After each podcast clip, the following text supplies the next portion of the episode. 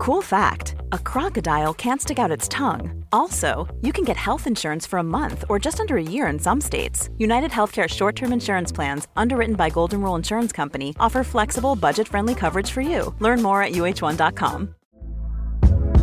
Hey there, it's Michelle Norris. I'm host of a podcast called Your Mama's Kitchen. When I travel, I'm usually looking for a way to find a taste of home when I'm not at home. And one of the things I love to do when I am at home is entertain. And Airbnb allows me to do that. When I was in California recently, I rented a house that had a great kitchen. And when we were sitting around the table, we're all thinking, we're in someone else's house. Someone could be in all of our homes as well.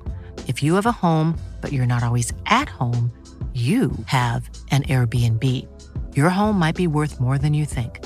Find out how much at airbnb.com slash host.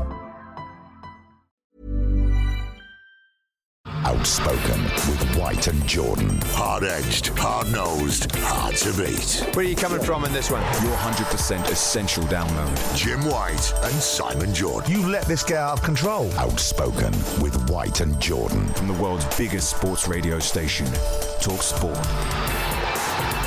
Hello and thanks for downloading Outspoken, the podcast that brings you the very best of our daily TalkSport show. On today's episode, England legend Stuart Pearce joined myself and Simon as we look back on a big win for Brighton that damaged Manchester United's Champions League hopes while boosting their own European hopes. After Big Sam put himself on the same level as Pep Guardiola and Jurgen Klopp, we debate age versus experience in the dugout. As well as that, you'll also hear from Paolo Di Canio after his former club Napoli wrapped up the Scudetto.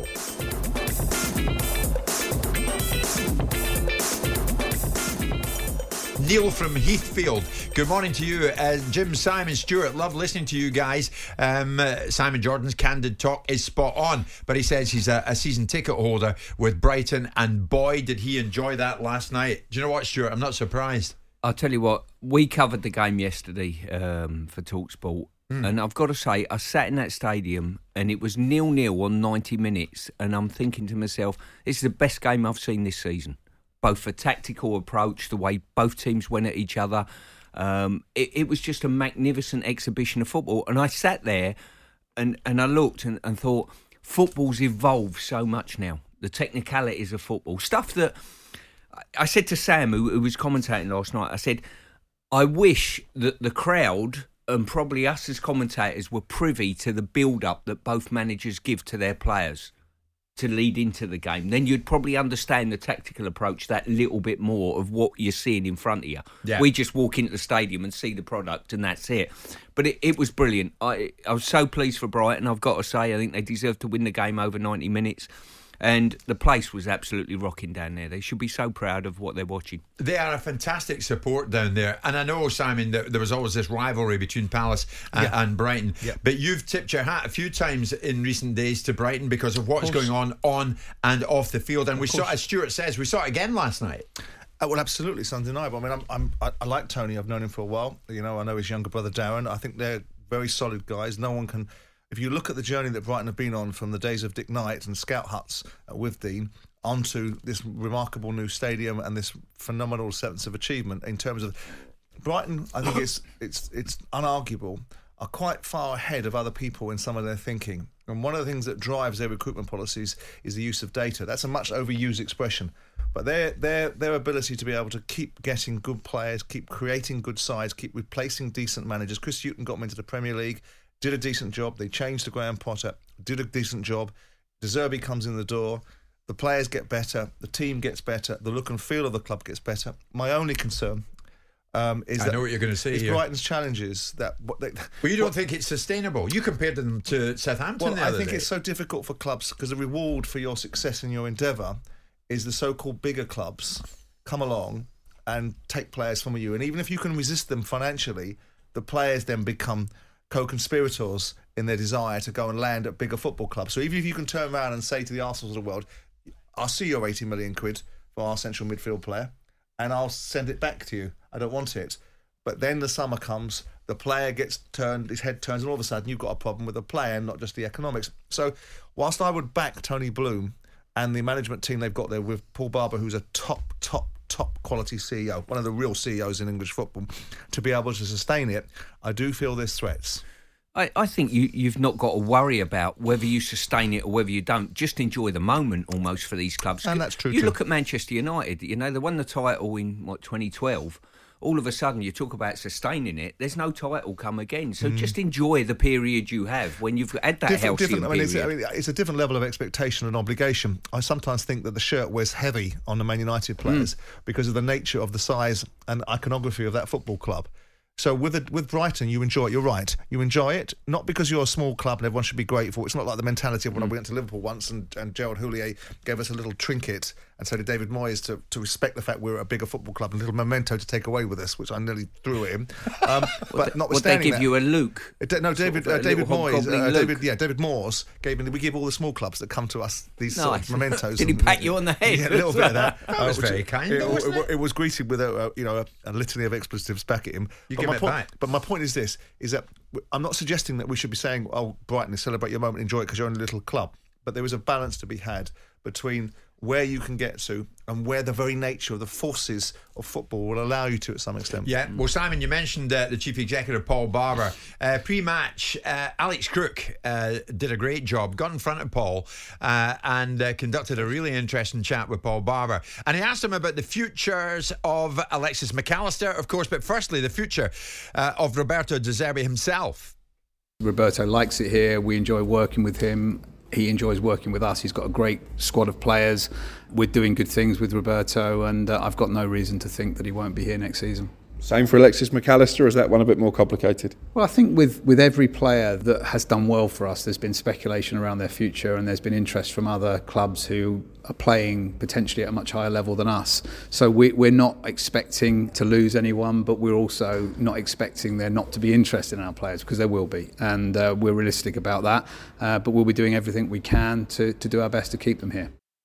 What's your take in that, Stuart? He sounds less optimistic about Mac Allister. Um, in all talk honesty, of, big talk about Liverpool. You know full well that, that bids are going to come in. This team have done so well, and the individuals within that team have done so well, all punching above their weight, that it's only natural that they're going to get offers. Now, if the players want to leave at the end of the day, they'll end up leaving. The club need to take the money and just live in the moment, I think. You divorce yourself from the panic of players leaving your football club. And I know it's easier said than done. I'm not a Brighton fan.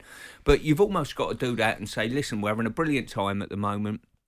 The big teams will make offers for our players. Yeah. And listen, when they stop making offers, you know you've probably been relegated. Well, the thing is, Simon, if they get European football, that might stop Brighton having this image of being just a stepping stone. Um...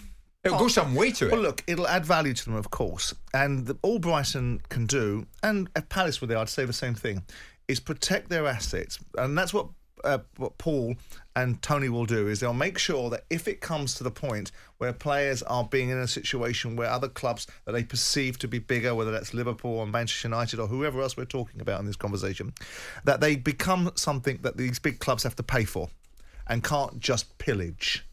Now, it is different, and this is not. I don't want this to sound condescending and patronising, but it's very different turning out really big performances playing for Brighton and then landing at Manchester United or Liverpool or other football clubs where the, the expectation is much higher and replicating that performance. We've seen the boy that went from Brighton to Spurs in the summer. Now, we could turn around and say that Spurs is a, is a disaster walking around full stop, but there's not necessarily... Yeah, but Mac Allister kills that notion as well, because when he's not at Brighton, he's got an Argentinian shirt on playing for the World Cup oh, winners. Come on, let's let's get context on Argentina winning that World Cup, because they were carried there by Messi in the same way that other t- great teams have been carried there by Ronaldo to win certain tournaments. So without Messi in that Argentinian side, they probably wouldn't have won no, that World Cup. No, but he knows Cup. how to live with massive expectations. He does. But there's one thing playing in an international tournament, playing alongside a mercurial player like Messi, that gets you into a situation where a rather pedestrian average Argentinian side can win a World Cup, to a point where you're competing week in, week out in a domestic league with the scrutiny and expectation of Manchester United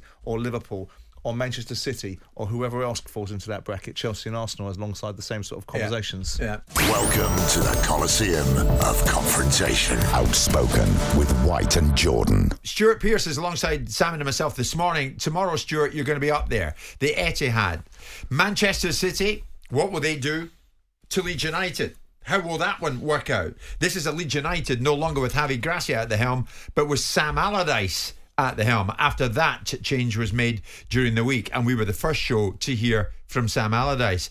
Big Sam has said since then, look, I'm sixty-eight, but there's nobody ahead of me in football terms. Not Pep, not Klopp, not Arteta. And that point was put to Pep. He's right.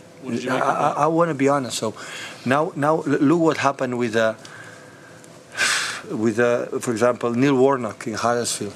So now a tendency for these incredible managers that have done this Premier League or this competition in better, you know, uh, in better position, looks like now the young managers or they are with the tactics or whatever. So they are really good. They help us to be what we are. And so, uh, look, the manager, Roy Hodgson for Crystal Palace. So what they have done. So they are really good. They have incredible experience. They know the game perfectly. And when he feels that, it's because this is this, and will be tough because he have charisma. He will put out the pressure to the players, and he knows exactly what to do in this kind of situation in the relegation battle. And and looks like this this type of all managers with the. I, I, I'm honest. So what they have done for the club, oh, they are all whatever. Now the people with thirty-five, forty, forty-five, they are.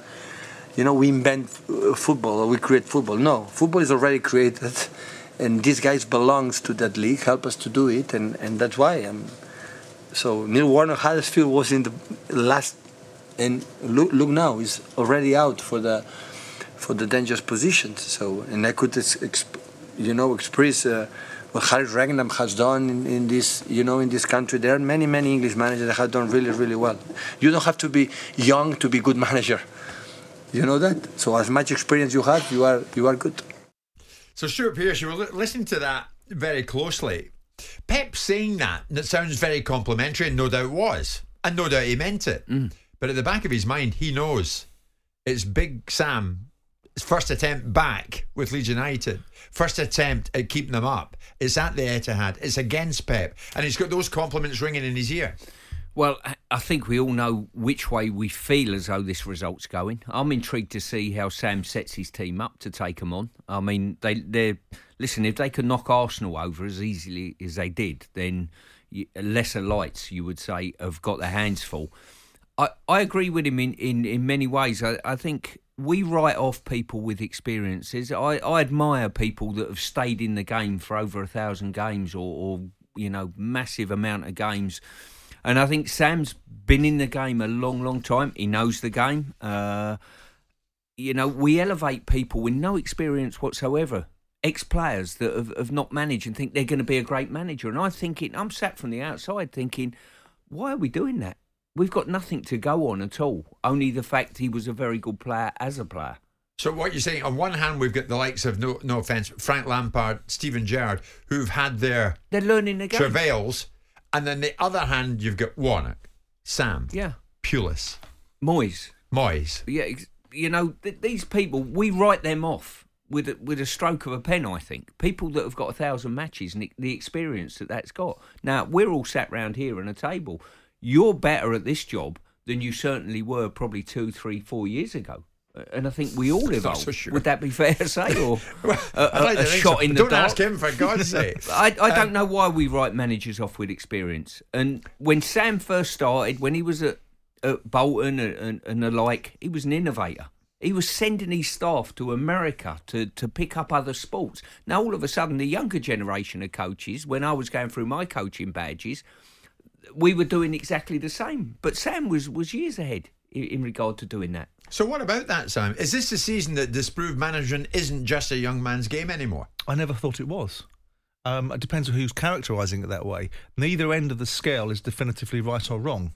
You know, there are times when you're, like everything, there is a time to know when the game is up and the t- things have changed and moved along, or perhaps you don't have the same energy or vitality or same ability to communicate. And it's also at the beginning of a manager's career, I think it's laughable to suggest that you just plonk former top players into management positions and assume that they're going to be able to do something meaningful, because it's unrealistic. They don't know what it's like to be a manager. And the one thing you can't buy in life is experience. You simply can't. You can, you know, you can, you know, you can't buy it, borrow it, or pretend to have it. You've either got it or you haven't. And with that in mind, there's absolute value in the individual. In the individual. In the individuals that we're talking about are exceptional individuals. We're talking about Sam Allardyce, albeit his last outing at West Bromwich Albion doesn't necessarily concur with that view, but I would concur with the opportunity that Sam's being given to try and fix the problem at Leeds. He won't fix it without, on their own volition, Leeds are not staying up. They need help from the other sides around them to, yeah. to stink the place out. Yeah. But Neil Warnock is an exception. But they're not, you can't just wheel out every seventy-year-old that was a manager and say, well, I'll tell you what, experience is something good, because some people have run their course. Mm. Warnock's an exception. Sam Allardyce may well be. Hodgson going back to Palace at that particular time. He wasn't considered an exception two years ago when Palace said, thanks very much, sayonara, see you again. And then when they get some problems, back in they come. But they don't get the jobs that we're... We're not talking about them dropping into Huddersfield. We're not dropping in, dropping, talking about them dropping into angst-ridden Leeds. We're talking about these guys dropping in, OK, stick them into Chelsea then. Yeah. Stick them into Liverpool. Because... That doesn't happen. Stuart, we've spent a while in recent days lauding the likes of Gary O'Neill, Eddie Howe, yeah. De Zerbi, and Thomas Frank's his side of fifty. Yes. I mean, all who you could class as young guys yeah. with massive futures, but who are already pulling up trees. Yeah, L- listen, there's no right and wrong. There's no age limit uh, for young or for old. If you're a good manager, you're a good manager. If you pick up the trends of the game and, and you keep sort of going forward with, with what you're doing. But what I'm saying is we pick players that, and I was one of them, Uh, that turned from player to manager. Um, but I was fortunate enough I had role models above me in Kevin Keegan and Arthur Cox that took me into board meetings. Little finite things like that. What is it like to be in a board meeting? You only ever know as a manager. First board meeting you ever go in normally as a manager is when you are the manager. So you walk through that door, you sit round a board meeting, and listen, the fella across the table from me uh, has worked. He's been chairman, he's been whatever of his football club. And how I, as a manager, deal with him is difficult when you walk through the door and you say, right, okay, how do I deal with this? Mm. What are the politics mm. that we're talking? Yeah, yeah. It does make you laugh, though, because in any other walk of life, a forty-five-year-old man isn't considered a young man. They're considered a middle-aged man moving into certain aspects of their career. So at forty-five years of age, I don't look at a manager guy who's only forty-five. I think at forty-five years of age, you should have your head. You should know what you're doing. You've been a professional footballer for all of your career. You come out on average most of the time at somewhere between thirty and thirty-three and thirty-six. In ten years getting the opportunity to be a manager. By that time, you're not a young man. You're a man that's been in a sport for a long period of time. You're either a good manager or you're not a good manager. You either become a good manager through experience and, and the attributes that you bring to bear at forty-five years of age, or you're not. And making this two ends of the spectrum, two bookends. Oh, all the young managers are good and all the old managers are bad and all the old managers have got the experience and all the young managers... It's not like that. You just There's just good young managers and there's good old managers. Mm. And in the middle are some poor ones. Yeah. Stuart, do me a favour. Second guess this for me, because I, I was mulling it over in my mind last night. In comes Allardyce, mm. Leeds, Manchester City. How, second guess it for me. What's he saying to them beforehand that's going to change it for Leeds, that might give them a chance against City, that many don't think they've got an earthly, but he does? What will he do to start propelling Leeds forward to try and keep them in this Premier League? And it's against City. Yeah. I think there'll be a level of honesty with him to his players. Also as well, we'll give one or two a tickle, you know, to to, to maybe get a performance out of them. He'll quite understand. He'll, if, if I was in his position, you're looking at the fixtures, you might think to yourself, hang on a minute, we got a really tough one on Saturday. We can't go into this game on Saturday with the mentality, if we get beat, then we're back to square one. It, I think Sam will look at it as a four-game block and... and portray it to his squad in that manner. How many points do we think we need to get over the line to stay in this division, and, and sell it like that? So all of a sudden you go to Manchester City, the best teams in the world can go to Man City and get done. Chances are Leeds are going to get done. The players have got to have a mentality. They've got to come out of that game, A, with credit. If they come out with points, it's a bonus, but it can't diminish what they do in the next three. He wants building blocks. He wants to come out of that game with some, look, see, I told you. Yeah. Look, see, I told you. You do that against this side, we'll win. You yeah. do that against this side. He wants to come out of that game with bodies on the line, momentum as a result of a defeat that's inevitable. They're going to get beat, Leeds. They're going to get beat. But if he comes out with building blocks that he can put his hat on and, and attest to them, that's what Sam will be trying to do. He does not believe in the back of his mind that he can beat Man City. Mm. He believes that he can beat Tottenham and West Ham. And if a fixture list comes out you don't really want to be playing Man City at the moment. You and don't Newcastle. want to be playing Brighton. You don't want to be playing Newcastle. Exactly. And he's got two of them coming up. As he's left, Javi Gracia, uh, the comments he has made, Simon, of course now no longer at Leeds United and come Big Sam, but he's been speaking, Gracia. He said, we got eleven points in my eleven matches. Everton got yeah. eight. Southampton, Leicester took six. Nottingham Forest, five. We left the team outside the drop zone. So this is the evaluation that is the most crude and real about points and the place in the table. It's the most objective verdict. I mean, he's saying, uh-huh, I didn't do too badly, did I? He can't get away with that. Because the problem is, if you've got all of those points at the beginning of your tenure and the momentum as you come into the business end, as you come into the point that's going to get you into trouble, you're getting beat five, you're getting beat six, you're getting beat four.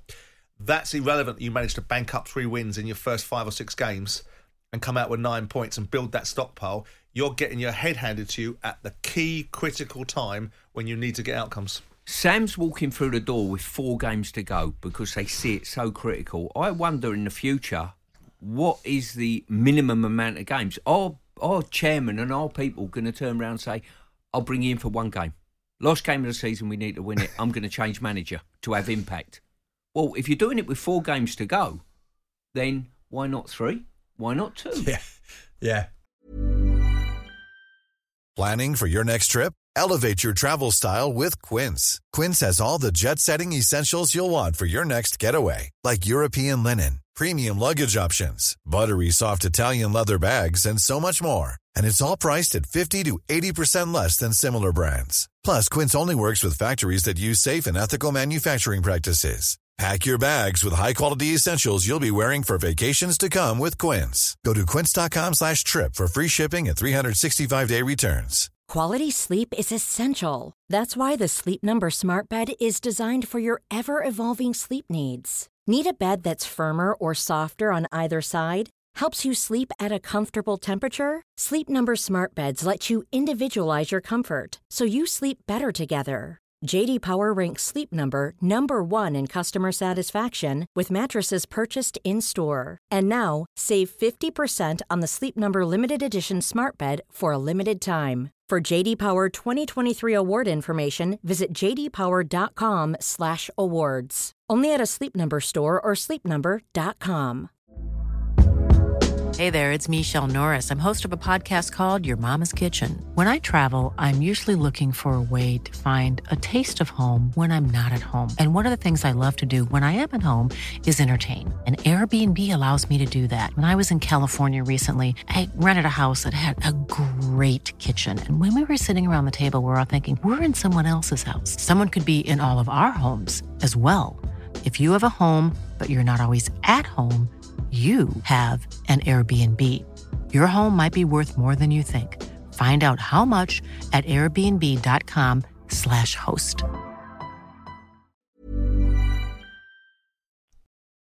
Download Stand Well Back. Listen. Outspoken with White and Jordan. From the world's biggest sports radio station, TalkSport. I received a text from you just after... I wished you St George's Day about a week ago. Um, you know, obviously I run the uh, St George's standard up, up my flagpole, and then I text you straight away, and, and your reply is unrepeatable on air. So, OK... So, was there a flag in uh, my reply as well? Was there a St Andrew's flag? You, kind of you told to me you, there certainly was, yes. And uh, you told me where to stick my St George's flag uh, unceremoniously, and... Last couple of days, we've we pulled the St George's flag down now, and we're flying the, the, the flag of uh, the Union, which uh, for the coronation. So, and you were saying to me there, and you don't mind me saying it, you, you're en route to the Etihad tomorrow. If you get up there early, mm. first thing you're going to do is tune in yeah. and, and watch the coverage. Yeah, I think it's a moment in time, a moment in history. Um, listen. Last couple of days, I've been down in Brighton and walked around the Royal Pavilion and whatever, and looked at the history of, of you know, the Royal Pavilion a couple of hundred years ago or whatever. And to actually, this is a moment in time, a moment in history. We'll look back on this and say, well, if it's not your cup of tea, fine, it's not a problem. Yeah, but, but, but you millions think it's important of people that... around the world will celebrate the, the coronation. And you think it's important that football celebrates it as well? Well, with the not? playing of the national anthem well, before the games? But I think they should play the national anthem before every game. No matter when. Oh no, I saw the wink. Ex- I've got, I've got it, I've got it there. But certainly tomorrow in the Premier League, the national anthem, you feel, should appropriately be played on a day such as this. Yeah, I don't see any reason why not. I really don't. So Simon, that leads us to this. Um, we heard what some of the Celtic supporters were singing. We, we we we know Liverpool fans, a section of them will not exactly be all that interested yeah. in uh, the day uh, that the coronation takes place, which is tomorrow, and it's upon us, and Liverpool play. They're at home at Anfield. It's a five thirty kickoff, and they're against Brentford. And in the last few moments, it's been confirmed that they will indeed themselves be playing the national anthem mm. before kickoff. Now, I mean, were they, or are they still in a lose-lose situation in regard to coronation and plans like this? Because they're damned if they do and damned if they don't. Because it's not going to be received in a manner that it might be received yeah. at other stadiums around the country. Well, it's one of those, isn't it? I mean, it's a celebration of a coronation, of something unique about this country, and some people that are Republicans don't agree with it. And if they, I don't agree with the principle of people going into London and, and demonstrating against this. If you don't want to be, if you don't agree with something, just don't become part of it and don't celebrate it. We can understand that. But when you're asking sports clubs, and it's a national sport, to broadcast a national anthem, I was of the mindset on Tuesday or Wednesday, whenever we discussed it last, that the football club should be asked and not told. And I, I assume that by the very nature of their suggesting they're going to do things that they've been asked and not necessarily told. I think so, yeah. Right? So with that in mind, that's the way I think it should be. Um, I would prefer people that don't like this to perhaps not want to participate in it and keep their own counsel. But on the flip side of it, if you ask people to cheer, you have to accept that some people will boo. I've been in the camp of accepting people making noises about other gestures that, that, that, that they didn't like. And I said, well, they've got to be able to have that opinion. I think that, that, you know, there is more value in our monarchy in this country than there is less. And I would prefer that we celebrate it. And I think as our national sport, I think it's quite a nice touch that the football clubs are acknowledging that, because you've got hundreds of thousands of people at football stadiums over the weekend. You know, however many you've got, three hundred eighty thousand in the Premier League, five hundred fifty thousand in the Championship, and on you go. Actually in situ, in a, or, or certainly less than three hundred thousand in both leagues. Yeah, so, yeah. Right. So say a million fans sitting inside football stadiums across the weekend. You'd like to think that football clubs would want to do something and that the bulk of fans would want to hear it and appreciate it. You say it's a nice touch, but many people will say it's a touch, nice or not, that we don't need. John, a Liverpool fan, is listening to us this morning. John, good morning to you. I've had enough of the royal family being pushed upon us all the time. And what's it got to do with football? See, I don't think they're pushed upon us. I, I think if the clubs choose to play the national anthem and you're in a stadium and you decide it's like going to watch England play or any country play, I'm totally respectful for every, every national anthem of the world, full stop. If it's not for you, I totally respect that as well. I, I yeah, me too. I wouldn't go and, and abuse someone else's parade if there was something going on I just down the road. I just wouldn't go. That yeah. would be me. I don't know. I don't want it rammed down my throat. And it, that's why I question, just question for a moment, the fact that it's inside football stadiums. Because if you're having the, you know, these these protesters that want to go in there, these Peter Tatchells that want to go into London in the middle of the coronation and put up an anti-protest to, to, to Republic, I don't agree with that. If you don't want to be part of something because it's a celebration, mm. just don't be part of it. Yeah. Understand it. But when you're bringing it to people in terms of inside a football stadium, they're choosing to go and watch a football match. If you choose to go into London to witness the coronation, it's your choice. You want to celebrate. If you choose to go and protest, come on. Don't be part of something you don't want to be part of. Just don't be part of it. But putting it into people that proportions of people don't want. They're going to watch their football team. And, so yeah, I, and that's your point. So yes, I do understand that. I, I get what you're saying, Simon. I do understand Absolutely. it. Yeah. I do understand it. But yeah. I do think but for, for one afternoon, for once in a lifetime, does it really need for people to be vitriolic about it? How many people would go and watch England that, that are Republicans that think, I don't really want to hear the national anthem. I'm going to support England, my football team, or whichever football team of the world that, that might be a republic, that you might say, you know what, I don't agree with this, but you put up with it. So, Stuart, you you, never, you hardly ever swapped your shirt when you played for England because you wanted that England shirt. You're a proud Englishman. If at Anfield the boos ring out, or even worse, what's your overriding emotion when you hear that? Um... I'm a little bit disappointed, I've got to say, but if it was me and I was in the stadium and I didn't overly agree with the national anthem being played because I wasn't wasn't a royalist, I, I would probably just keep my mouth shut and say, listen, there's a lot of people in this stadium that actually probably are enjoying the national anthem being played. That that's that's their judgment call, mm. you know. But listen, people are entitled to their opinion, and I totally respect that as well. The the problem is, Simon, if he didn't play the national anthem at Anfield, the football club would be criticised for that as well. Yes, it would. So the best thing to do is do what you think is right. And if you think it's right to play the national anthem, which I probably think on this occasion the balance of probability suggests it is, because of this unique historic moment, then you're going to take the rough with the smooth, and there will be a segment of your fan base that attribute all the outrageous uh, un- un- unfairness that the Tories put on that city down to the support they got from the royal family, which is rather ridiculous in my view, but I didn't live in Liverpool, so I guess I should keep my opinions to myself in that perspective. Um, but the bottom line is is that I think that Liverpool were right if they felt they if they, if the football club wanted to play the national anthem, which clearly they do, mm. they shouldn't be doing it for the optics. They should be doing it because they want to do it.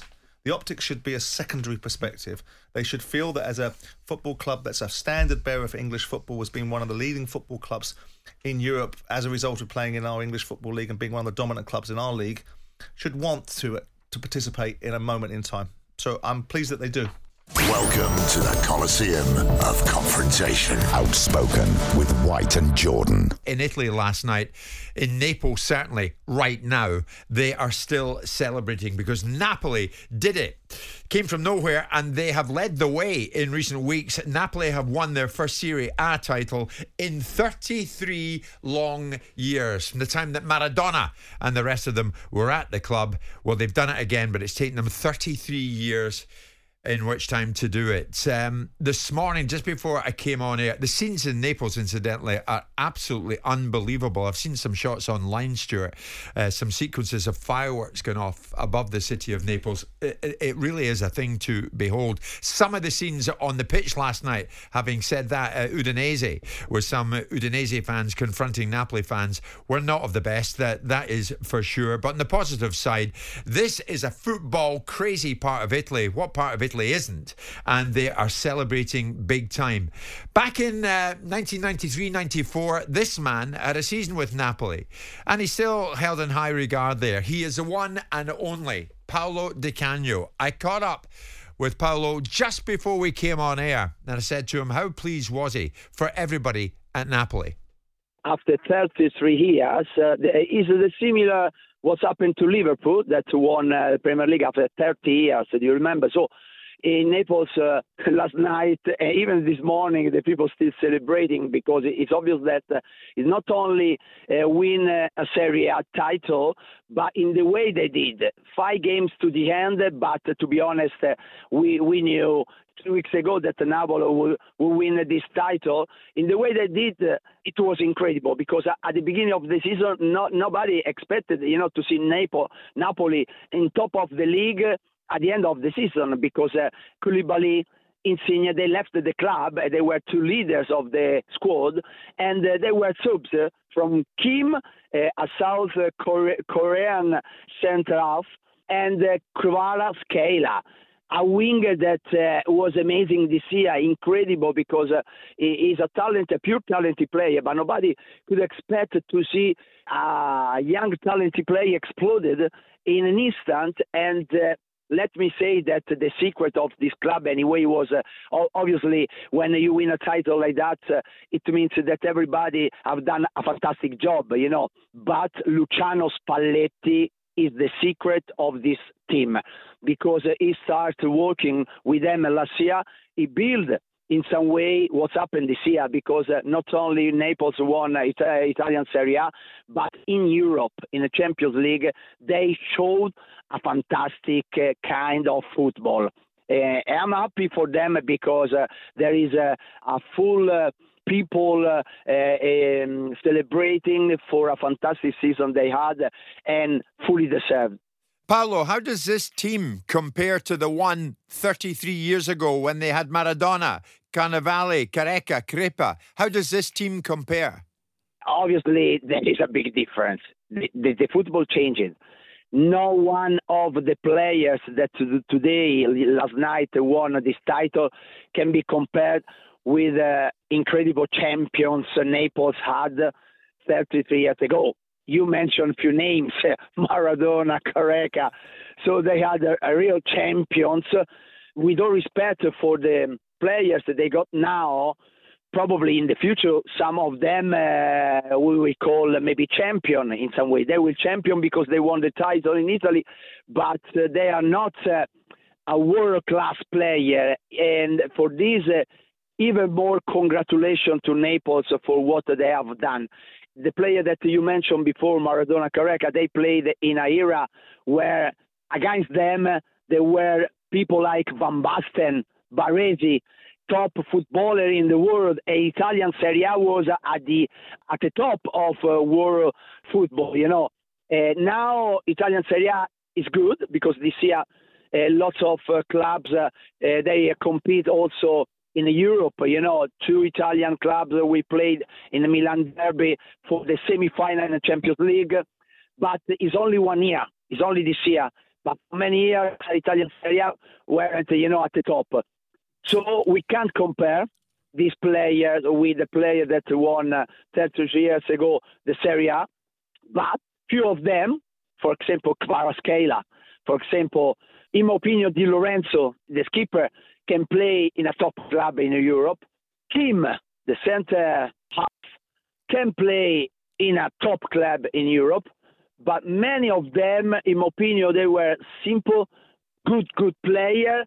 And uh, for this, I have to tell them even more, congratulations, you were at the top uh, and you play fantastic football.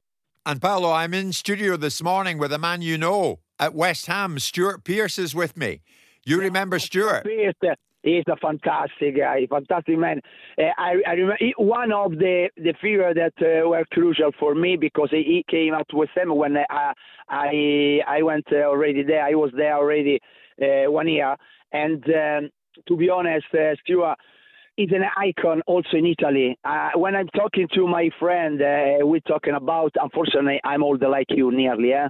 uh, Jim. So uh, my friend that used to follow, you know, English football, and uh, eight out of ten, they talking about uh, not uh, Thierry Henry, with all respect, uh, a real champion, but Stuart Pearce, because he was an icon since he used to play, you know, in Nottingham Forest. He was young. I had, uh, you know, I was really lucky to meet uh, a, a man like him because not only he was a, a fantastic uh, leader, footballer, but a fantastic man that was uh, really more important for me. There you go. Must be nice to hear that, Stuart. Must it must not. I mean, he, he's he's so sincere about you. Yeah, I I joined West Ham. I was thirty-seven years old, and I said to Harry, I said, whenever we play practice games, put me against Di Canio. Honestly, his feet were that quick; they were absolutely lightning. And I thought, at thirty-seven, if I can attempt to try and deal with him to keep me at a standard, it, it would give me longevity in the division. And I've got to tell you, we played Bradford at home. And it was four three at Upton Park. Paolo got brought down for two penalties that he thought he should have that weren't given. Then when the third one come about, that he was brought down, the referee said no penalty. He sat in the in the penalty box, refused to stand up. Harry was shouting, Paolo, Paolo, what are you doing? What are you doing? Yeah. And then he walked from the penalty box to the, the to the technical area and said, I'm not playing anymore. The referee's cheating. It was bizarre. Honestly, it was it was so good. But I tell you what, great professional. His gym ethic was, was quite incredible. And the ability that he had to take the ball and manipulate the ball was incredible. And yeah. I walked in a dressing room that had the likes of him and, and young players that, that would have looked at his professionalism of Lampard, Ferdinand, Joe Cole, Carrick, a young Defoe was at the club at the time. Some real... Amazing. Amazing. Incredible. Your one hundred percent Essential Download. Outspoken with White and Jordan. Thanks for listening to Outspoken. Don't forget to leave a five-star review and subscribe so you don't miss an episode. We'll be back next week.